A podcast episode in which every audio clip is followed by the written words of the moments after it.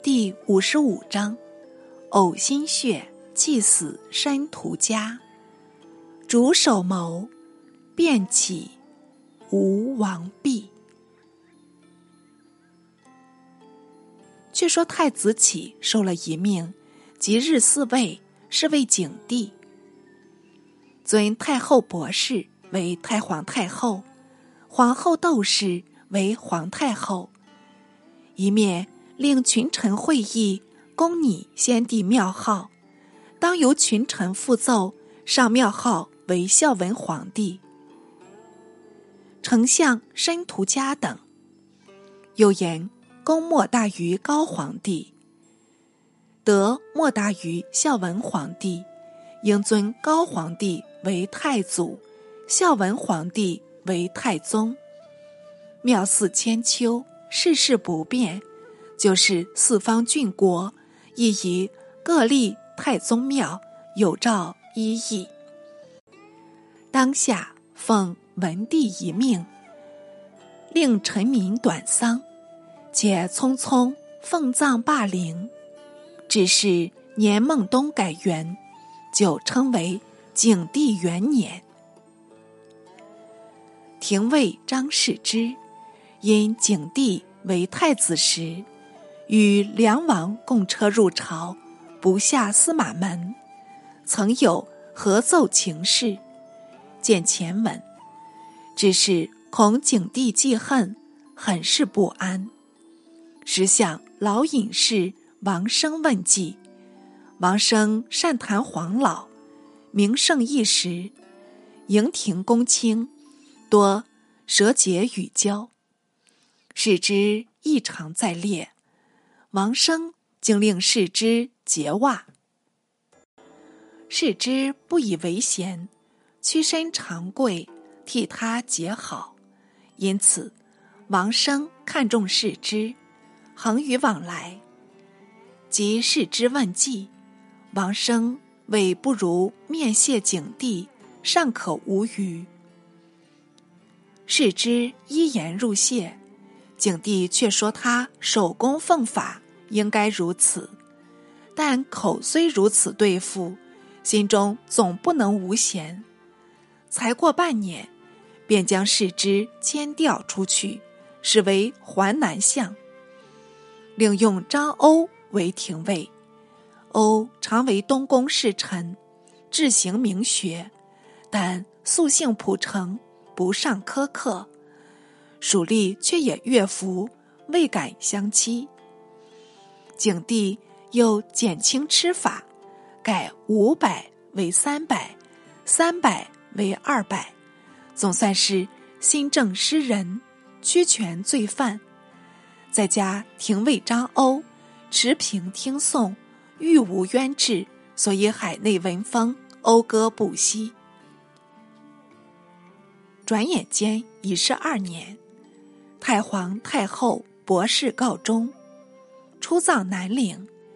博太后有侄孙女，曾选入东宫为景帝妃，景帝不甚宠爱，只因妻姨相连，不得已立她为后，为下文被废章本，更立皇子德为河间王，燕为临江王，虞为淮南王，飞为汝南王，彭祖为广州王，发为长沙王，长沙就为吴氏封地。文帝末年，长沙王吴羌病没，无子可传，撤除国籍，因把长沙地改封少子，这也不必细表，前后交代，界划清楚。解说太子家人晁错，在文帝十五年间，对策称旨，以擢任中大夫。及景帝即位，错为旧属，自然得蒙主宠，超拜内史。屡参谋议，没有献纳，景帝无不听从，朝廷一切法令无不变更。九卿中多半侧目，就是丞相申屠嘉，也不免急事，恨不得将错斥去。错不顾众怨，任意更张，擅将内史属舍开辟角门，穿过太上皇庙的短墙。太上皇庙就是高祖父太公庙，内史属正在庙旁，想由东门出入，欲至大道，便须绕过庙外短墙，颇觉不便。错未曾奏闻，便即擅辟，竟将短垣穿过，筑成直道。申屠嘉得了此戏，即令府吏擅起奏章，弹劾错罪，说他蔑视太上皇，应以大不敬论，请即按律加诛。这道奏章尚未呈入，偏已有人闻之，向错通报，错大为失色，慌忙乘夜入宫，叩婚觐见。景帝本准他随时白事，且闻他寅夜进来，还道有什么变故，立即传入。即错奏明开门事件，景帝便向错笑说道：“这有何妨？尽管照办便了。”错得了此言，好似皇恩大赦一般，当即叩首告退，是夕好放心安睡了。那申屠嘉如何得悉？一似天明，便怀着奏章入朝面地，好叫景帝当时发落，省得悬搁起来。既入朝堂，略待须臾，便见景帝出来视朝，当下带同百官行过常礼，就取出奏章，双手捧上。景帝喜悦已毕，却淡淡的顾语道：“晁错因蜀门不便，另辟新门，只穿过太上皇庙的外墙，与庙无损，不足为罪。且系朕使他为此，丞相不要多心。”家碰了这个钉子，只好顿首谢过，起身退归。回至相府，懊恼的不可名状。府吏等从旁惊问，家顿足说道：“我悔不先斩错，乃为所卖，可恨可恨。”说着喉中作痒，吐出一口粘痰，色如桃花。府吏等相率大惊，忙令侍从扶家入卧，一面严衣调理。俗语说得好，心病还需心药治。家病是因错而起，错不除去，家如何能全？眼见是日日呕血，服药无灵，终至毙命。急性子终难长寿。景帝闻丧，总算遣人赐父，于谥号曰桀，便生御史大夫陶青为丞相，且擢晁错为御史大夫。错暗地生欢，不消细说。为大中大夫邓通时以免官，他还疑是申屠嘉反对，把他合去。即嘉已病死，又想运动起复，哪知免官的原因是为了吮庸遗贤，结怨景帝，景帝把他处免，他却还想做官，岂不是求福得祸吗？一到诏下，竟把他拘系狱中，敕立审讯，同尚未时合音，至当堂对簿，方知有人告捷，说他盗出脚外铸钱，这种罪名全是捕风捉影，怎得不及口呼冤？偏闻官引呈上意，将假成真，一番诱迫，硬要邓通自污。通偷生怕死，只好依言直认，即问官复奏上去，又得了一道盐诏，收回盐到铜山，且将家产抄没，还要令他交清官债。通已做了面团团的富翁，何至官款未还，这显示罗织成文，既成此罪。通虽得出狱，已是家破人空，无从居时。还是馆陶长公主记着文帝遗言，不使饿死，特遣人积给钱物作为周济。怎晓得一般虎吏专知逢迎天子，竟把通所得赏赐悉数夺去，甚至浑身搜检，连一簪都不能收藏。可怜邓通得而复失，仍变得两手空空。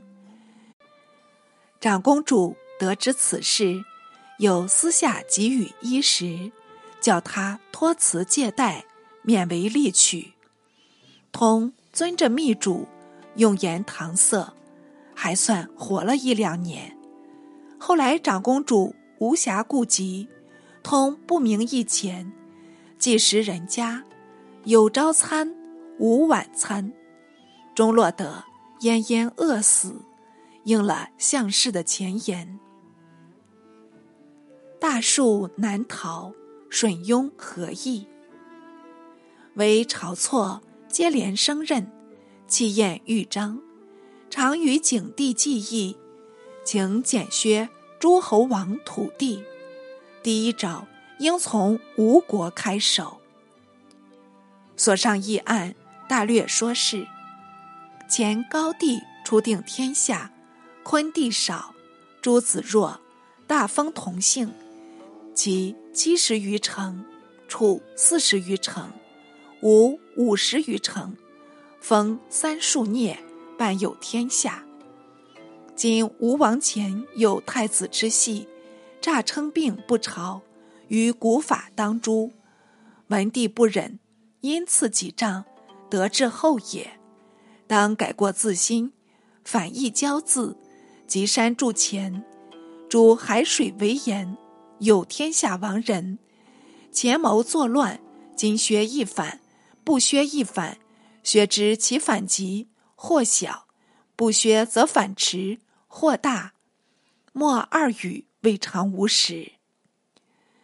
景帝平日也是怀着此念，欲削王侯，既得错意，便令公卿等附议朝堂，大众莫敢驳斥。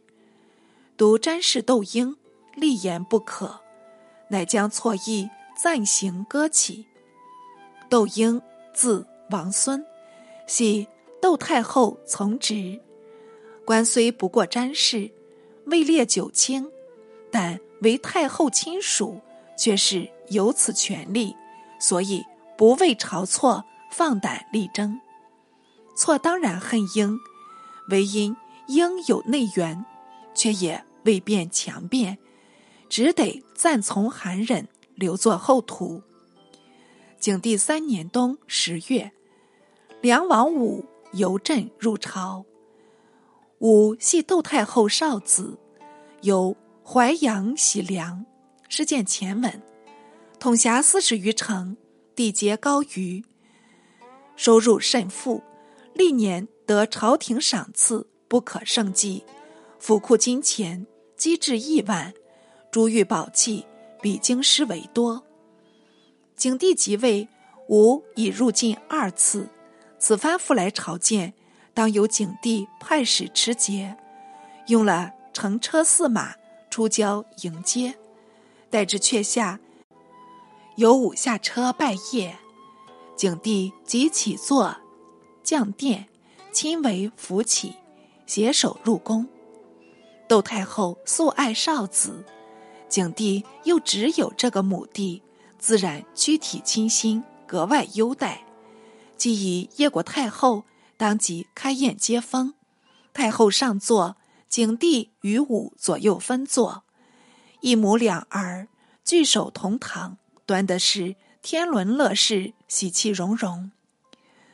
景帝酒后忘情，对着幼帝欢欣语语道：“千秋万岁后，当将帝位传王。”吾得了此言，且喜且惊，明知是一句醉话，不便作真，但既有此一言，将来总好原为画饼，所以表面上虽然谦谢，心语中却甚欢愉。窦太后越加快慰，正要深说数语，使景帝订立密约，不料有一人趋至席前，引之进言道：“天下乃高皇帝的天下，父子相传，立有定例，皇上怎得传位两王？”说着，即将酒之捧呈景帝，朗声说道：“陛下今日失言，请饮此酒。”景帝瞧着，乃是詹事窦婴，也自觉出言冒昧，应该受罚，便将酒汁接受，一饮而尽。独梁王武横目逆鹰，面有愠色。更着急的乃是窦太后，好好的一场美事，偏被那侄儿打断，真是满怀郁愤，无处可伸。随即罢席不欢，怅然入内。景帝也率帝出宫，应已退去。翌日，即由英上书辞职，告病回家。窦太后余怒未平，且将英门籍除去，此后不准入见。门籍为出入殿门户籍。梁王武住了数日，也辞行回国去了。御史大夫晁错前次为了窦婴反对，停销议案，此次见婴免职，暗地生欢，因父提出原意，劝景帝速削诸王，无再积迟。意尚未决，适逢楚王戊入朝，错遂吹毛索斑，说他生性愉色，当薄太后丧葬时，未尝守制，仍然纵淫，一律当加死罪，请景帝明正典刑。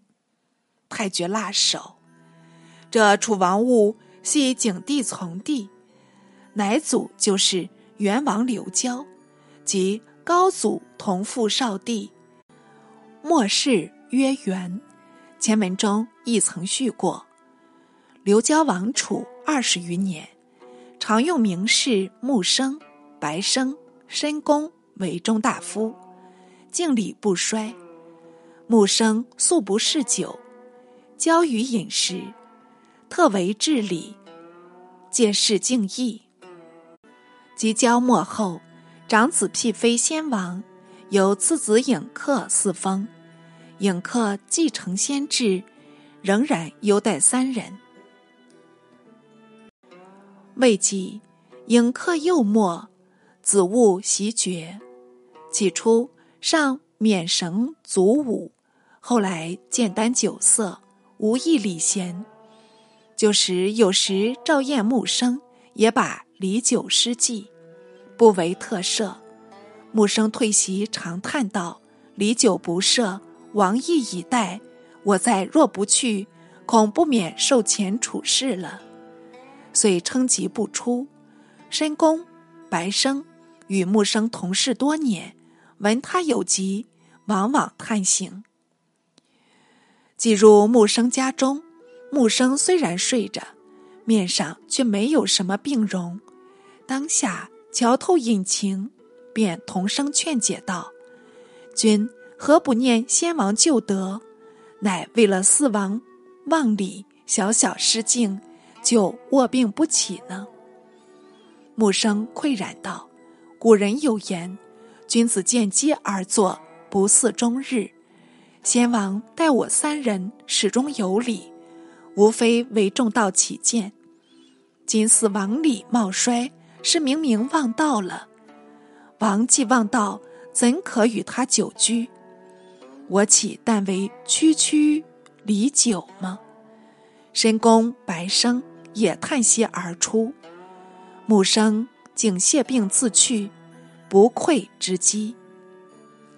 吾不以为意，专从女色上着想，才选丽珠，终日淫乐，所以薄太后丧父到来，并没有什么哀戚，仍在后宫。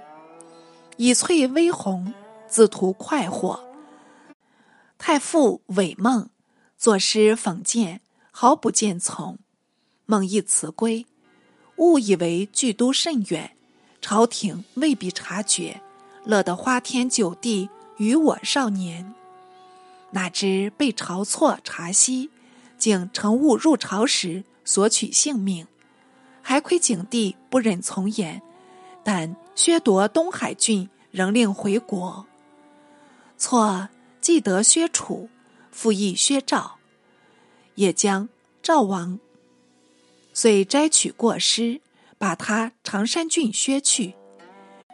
赵王遂即幽王有子见前文，又闻胶西王昂，系齐王肥第五子见前文，私下卖爵，以提出弹劾，削去六县，三国以皆怨错，唯一时未敢具动。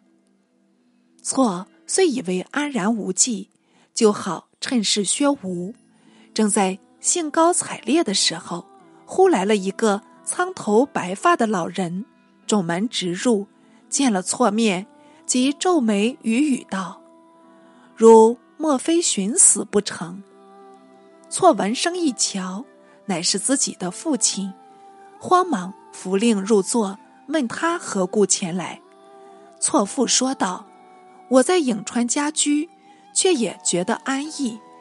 今闻汝为政用事，应要亲削王侯，疏人骨肉，外间以怨声载道，究属何为？所以特来问汝。”错应声道：“怨声原是难免，但今不为此，恐天子不尊，宗庙不顾。”错父聚起，向错长叹道：“刘氏得安，朝氏欣危，我年已老，实不忍见祸及身，不如归去吧。”此老却也有时。错尚欲挽留，偏他父亲连摇手，扬长自去。即错送出门外，也不见老父回顾，进而登车就到，一溜烟似的去了。错还入厅中，踌躇多时，总觉得箭在弦上，不得不发，只好违了父主，一意作去。吴王弼闻楚赵交西，并至薛地，以恐自己波及，也要作薛。忽由都中传出消息，说是晁错以及薛吴，果然不出所料，子嗣束手待毙，终属不妙，不如先发制人，或可泄愤。唯独力恐难成事，总需联络各国，方好起兵。莫记各国诸王，要算胶西王最有勇力，为众所惮，况曾经薛地，必然怀恨，何妨遣人前往，约同起事。计划已定，即令中大夫英高出使胶西。胶西王昂闻有吴使到来，当即召见，问明来意。英高道：“近日主上任用邪臣，听信谗贼，勤削诸侯，诛伐日甚。古语有言：瓜糠及米。吴与胶西皆著名大国，今日见削，明日便恐受诛。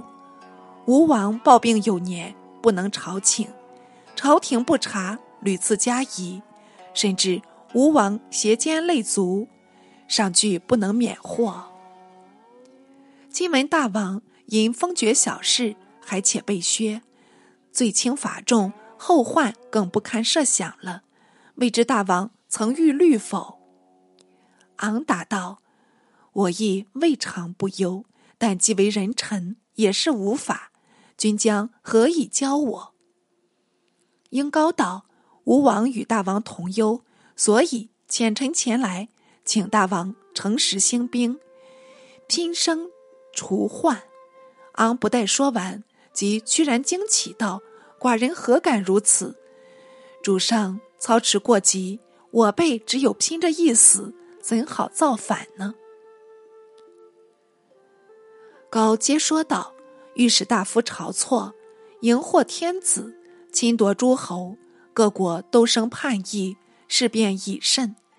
今复彗星出现，蝗虫并起，天象已见，正是万事一时的机会。